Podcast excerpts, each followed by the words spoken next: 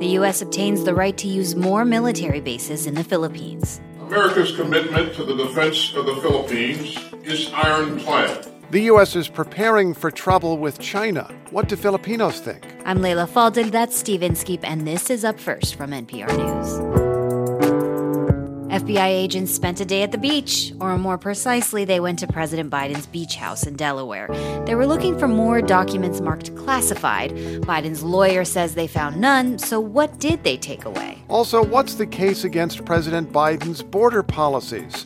House Republicans now have the power to call hearings, and they used an early one to highlight immigration, one of their core political issues. Stay with us. We've got the news you need to start your day.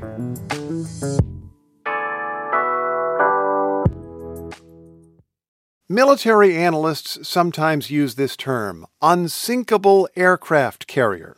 That's the term for an island in the Pacific where you can base planes or troops. The United States just obtained additional rights to an unsinkable aircraft carrier off the coast of China. Secretary of Defense Lloyd Austin is in Manila and said the U.S. gained access to four more military bases in the Philippines. America's commitment to the defense of the Philippines is ironclad. Our alliance makes both of our democracies more secure and helps uphold a free and open Indo Pacific. Both countries are worried about China's growing influence. Our colleague Ashley Westerman is covering this story from Manila. Hey there, Ashley. Hi, Steve. What exactly did the U.S. and the Philippines agree to? So the deal today adds to the U.S. military's options if something were to happen in the region. And with these four bases, the U.S. now has access to nine bases here in the Philippines. And it's being done under what's called the Enhanced Defense Cooperation Agreement, or EDCA. And that was signed back in 2014, but it was stalled for years by former President Rodrigo Duterte, who chose to cozy up to Beijing rather than Washington. Yeah. Now, maritime affairs analyst Jay Batongbacal says this new agreement does does not necessarily mean more U.S. boots on the ground. EDCA provides mainly for uh, the United States to be able to build infrastructure on Philippine military bases and also for prepositioning of uh, supplies and equipment and Batongbacal says over the years, it's become clear to many that a new arrangement was needed as China began asserting itself, becoming a threat to both the U.S. and the Philippines. Well, I know the Philippines have had tensions with China, but did either country say this is really aimed at China? Well, they both took great pains to not say that. But analysts say this expanded footprint could help deter China from one, taking action against self governed Taiwan, and two, better help contain China in the South China Sea. And the South China Sea is a long running issue between China and its neighbors. Southeast Asian countries say China has been making excessive claims to the South China Sea, basically claiming all of it. And the Chinese military have also been constructing bases in some of these contested waters for years. And when it comes to Taiwan, China has also become increasingly aggressive, especially over the last year with military exercises. And if you remember when former Speaker of the House Nancy Pelosi visited Taiwan in August, China doubled down on exercises in the Taiwan Strait. And so all of these actions are making China's neighbors very nervous. And, you know, China has actually responded to the announcement today, by the way. Um, a spokeswoman for the Chinese Foreign Ministry in a press conference accused the U.S. of exacerbating tension in the region and endangering regional peace and stability. What do Filipinos think about all this? So many Filipinos are weary about allowing more U.S. military personnel here. Remember, the Philippines used to be a colony of the U.S. And even though the last U.S. bases were gone by 1992, U.S. troops continue to rotate through here for military exercises and such. And there have been ongoing issues uh, with U.S. military servicemen and abuses of local women and the LGBTQ community. The most notable case of that is Jennifer Laude, a trans woman killed by a U.S. Marine in 2014. Now, that Marine was convicted of murder here in the Philippines, but he was pardoned by former President Duterte and allowed to return to the U.S. And so many Filipinos believe that he was pardoned after the government was pressured by the U.S. military. So, between this and the U.S.'s colonial history, a lot of Filipinos are nervous about a bigger U.S. footprint here, but they're also nervous about Chinese expansion as well. That's our colleague Ashley Westerman reporting from Manila. Ashley, always a pleasure talking with you. Thank you.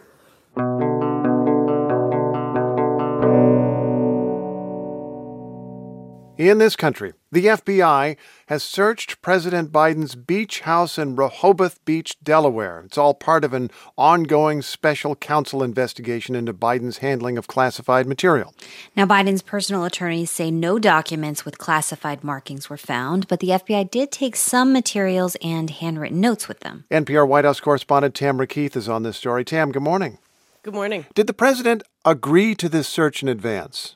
Yes, the president's team said the search was conducted in coordination and cooperation with the Justice Department. Here's Ian Sams, a spokesman for the White House counsel's office. We're cooperating fully with the Justice Department and ensuring that they have access to the House, uh, the Rehoboth House today, the Wilmington House uh, previously, to uh, be able to do a thorough search. And it's because the president uh, is moving quickly to get them access to the information that they need so that they can move forward with a thorough review that's thorough and it's done efficiently. The president and his team clearly want this over with as quickly as possible. They naturally would want that, but this story just goes on and on. How does this search add to what we had learned through the search last month of the president's home in Wilmington?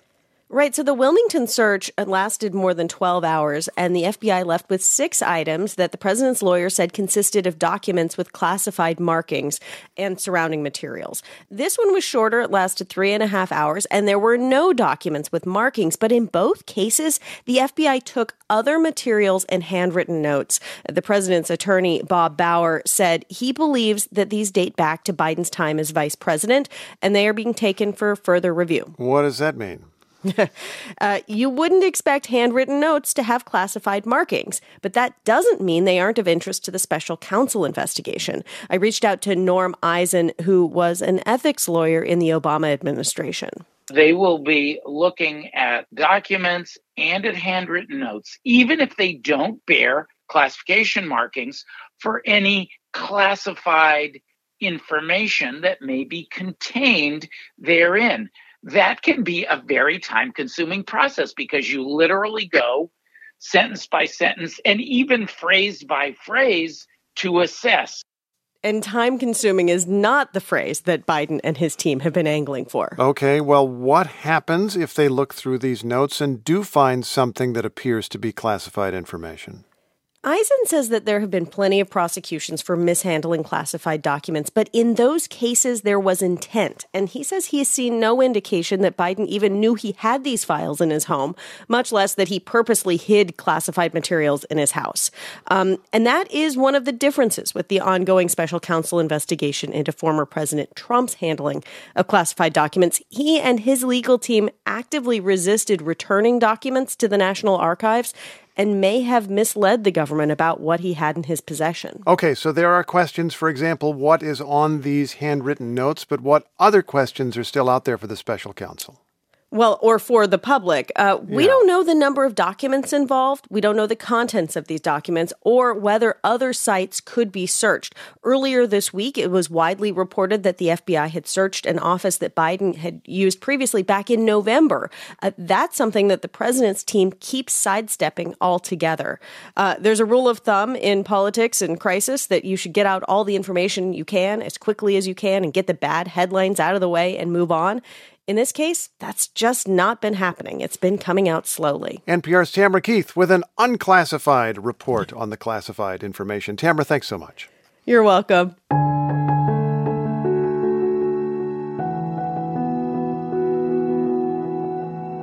Republicans are now in charge of the House of Representatives, and they wasted no time in turning their attention to the southern border. Yeah, the House Judiciary Committee held its first hearing yesterday. Republicans on the committee sought to portray President Biden's border policies as a threat to communities all over the country, while Democrats accused the GOP of fear mongering and spreading misinformation. NPR's Joel Rose was listening. Joel, good morning. Good morning, Steve. What stood out to you? Well, the hearing was billed as the Biden border crisis part one, so likely this is the first of many. Part two, part three, sure. You got it. The chairman of the committee, Representative Jim Jordan of Ohio, is using his new platform to focus on the border and, and to make the case that the Biden administration's policies are to blame for the record number of migrant apprehensions of the past few years. These numbers make clear that the Biden administration does not have operational control of the border. Month after month after month, we have set records for migrants coming into the country. And frankly, I think it's intentional. The Biden administration insists the border is secure, And immigration authorities have arrested and expelled millions of migrants over the past few years. And Biden has kept in place some of the key border policies of former President Trump, even recently expanding the use of pandemic restrictions known as Title 42, much to the frustration of many Democrats. Yeah, and I suppose we should note the, the number that Jordan is referring to is a record number of migrant apprehensions, which means people are being stopped on their way into the not open border. So, given the strangeness of some of these allegations, is there anything different about the Republican case now that they have the majority? As the majority, they have more control of the agenda. And yesterday, Republicans tried to link the situation at the border with the rising number of deaths from the synthetic opioid fentanyl. Uh, we should note that fentanyl overdose deaths have been rising for years, well before President Biden took office. Uh, and the committee yesterday called a witness named Brandon Dunn, whose 15 year old son died of fentanyl poisoning last year. Dunn and his wife co founded a nonprofit group to spread awareness about fentanyl poisoning. And here, here's some of what he said any amount smuggled in in a backpack or a fanny pack or even in somebody's pocket can be enough to kill thousands of people. Committee members of both parties offered their condolences to Mr. Dunn, but they differed sharply in their reactions to his testimony. So there's this long running fentanyl problem that was addressed by Republicans. How did Democrats respond? Democrats accused Republicans of using this fentanyl crisis to fearmonger against migrants, many of whom are vulnerable people and families seeking protection in the U.S. Here's Mary Gay Scanlon, Democratic representative from Pennsylvania. By falsely suggesting that migrant families seeking asylum are the source of the fentanyl epidemic, we can't even start to craft policy measures that could actually address either of these issues. Democrats note that yes, there is a fentanyl crisis in the U.S., and yes, a huge amount of the drug is smuggled into the country from Mexico. But as Democrats also pointed out, the vast majority of fentanyl seizures happen at official ports of entry. There is a much smaller fraction of fentanyl that's seized by Border Patrol agents between the ports, and virtually none is seized from migrants who are turning themselves in to seek asylum. NPR's Joel Rose, thanks so much. You bet.